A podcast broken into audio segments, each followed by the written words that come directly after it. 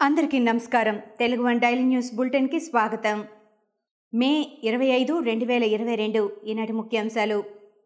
తెలంగాణలో మరో కంపెనీ భారీ పెట్టుబడి పెట్టేందుకు ముందుకొచ్చింది. రాష్ట్రంలో ఐదు వందల కోట్ల రూపాయల పెట్టుబడి పెట్టనున్నట్లు అలీ యాక్సిస్ కంపెనీ ప్రకటించింది. దావోస్లో కేటీఆర్ భేటీ అనంతరం తెలంగాణలో గ్రీన్ ఫీల్డ్ ఫెసిలిటీ సెంటర్ను ఏర్పాటు చేయనున్నట్లు అలీ యాక్సిస్ కంపెనీ ప్రతినిధులు ప్రకటించారు. ఆశీర్వాద్ పైప్స్కు చెందిన అలీ యాక్సిస్ కంపెనీ ప్లాస్టిక్ పైపులు యాక్సెసరీస్ తయారు యూనిట్ను ఏర్పాటు చేయనున్నట్లు తెలిపింది. టీపీసీసీ అధ్యక్షుడు రేవంత్ రెడ్డి తనను అడుగడుగునా బ్లాక్మెయిల్ చేస్తున్నారని మంత్రి మల్లారెడ్డి ఆరోపించారు.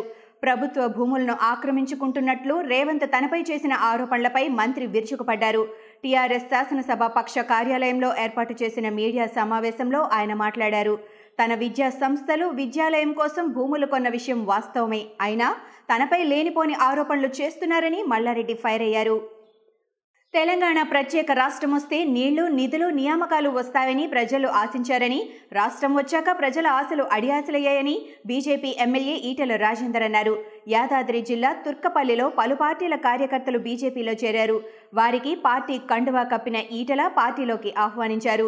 జెండాలు పార్టీలు పక్కన పెట్టి రాష్ట్రం కోసం పోరాడినట్లు చెప్పారు. అంత చేసినా కల్వకుంట్ల ఫ్యామిలీ తప్ప రాష్ట్ర ప్రజలు బాగుపడలేదని విమర్శించారు. పంజాబ్ సీఎం భగవంత్ సింగ్ మాన్ సంచలన నిర్ణయం తీసుకున్నారు.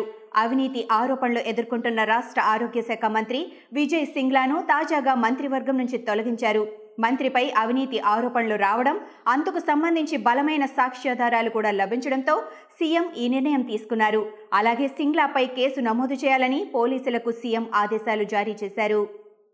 ప్రస్తుతం రష్యా రెండో ప్రపంచ యుద్ధం తర్వాత డాన్బాస్పై అతిపెద్ద దాడిని జరపబోతోందని ఉక్రెయిన్ ఆందోళన వ్యక్తం చేసింది. వాస్తవానికి ఐరోపా ఖండంలో కూడా రెండో ప్రపంచ యుద్ధం తర్వాత ఈ స్థాయిలో దాడులు జరగలేదని ఉక్రెయిన్ విదేశాంగ శాఖ మంత్రి తెలిపారు. ఆయుధ సరఫరాను వేగవంతం చేయాలని ఆయన మిత్ర దేశాలకు విజ్ఞప్తి చేశారు. రష్యా అధ్యక్షుడు పుతిన్కు ప్రపంచంలోనే అత్యంత శక్తివంతమైన భద్రతా వలయం ఉంటుంది. దానిని దాటుకొని ఆయనపై హత్యాయత్నం జరిగినట్లు వార్తలు గుప్పమంటున్నాయి. రెండు నెలల క్రితం పుతిన్ ఓ దాడి నుంచి తప్పించుకున్నట్లు రక్షణ శాఖ వర్గాలు వెల్లడిస్తున్నాయి. గత రెండున్నరేళ్ళుగా కోవిడ్ మహమ్మారితో సతమతమవుతున్న ప్రపంచ దేశాలను తాజాగా మంకీ పాక్స్ కలవరపెడుతోంది. ప్రపంచవ్యాప్తంగా ఇప్పటికే దాదాపు వంద కేసులు నమోదు కావడం ఆందోళన కలిగిస్తోంది. ఈ నేపథ్యంలో మంకీ పాక్స్ మ్యూటేషన్ చెందిందని చెప్పడానికి ఆధారాలు లేవని ప్రపంచ ఆరోగ్య సంస్థ వెల్లడించింది. ఈ కేసులు క్రమంగా పెరగడానికి కారణాలేంటనే దానిపై ఇంకా స్పష్టత లేదని పేర్కొంది. కోనసీమ జిల్లా పేరు మార్పు చేయొద్దంటూ ఆ ప్రాంత యువకులు చేపట్టిన నిరసన కార్యక్రమం తీవ్ర ఉద్రిక్తతలకు దారితీసింది. కోనసీమ జిల్లా సాధనా సమితి ఆధ్వర్యంలో వందలాది మంది యువకులు అమలాపురం గడియార స్తంభం సెంటర్లో ఆందోళనకు దిగారు.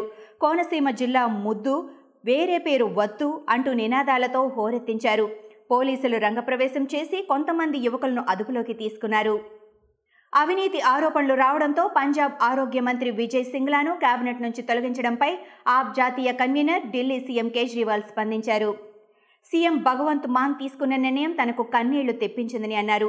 ఆరోగ్య మంత్రిపై వేటు వేస్తున్నట్లు భగవంత్ మాన్ చేసిన ప్రకటనపై కేజ్రీవాల్ ట్విట్టర్లో స్పందించారు.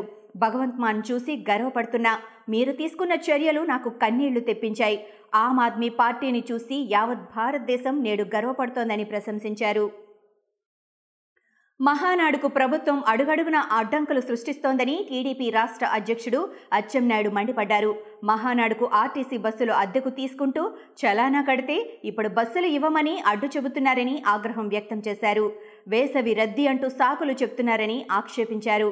మహానాడుకు వాహనాలు ఇస్తే వాటిని సీజ్ చేస్తామని ప్రైవేటు వాహనాల యజమానులకు ఆర్డీఓలు భయపడుతున్నారని అచ్చెన్నాయుడు తెలిపారు.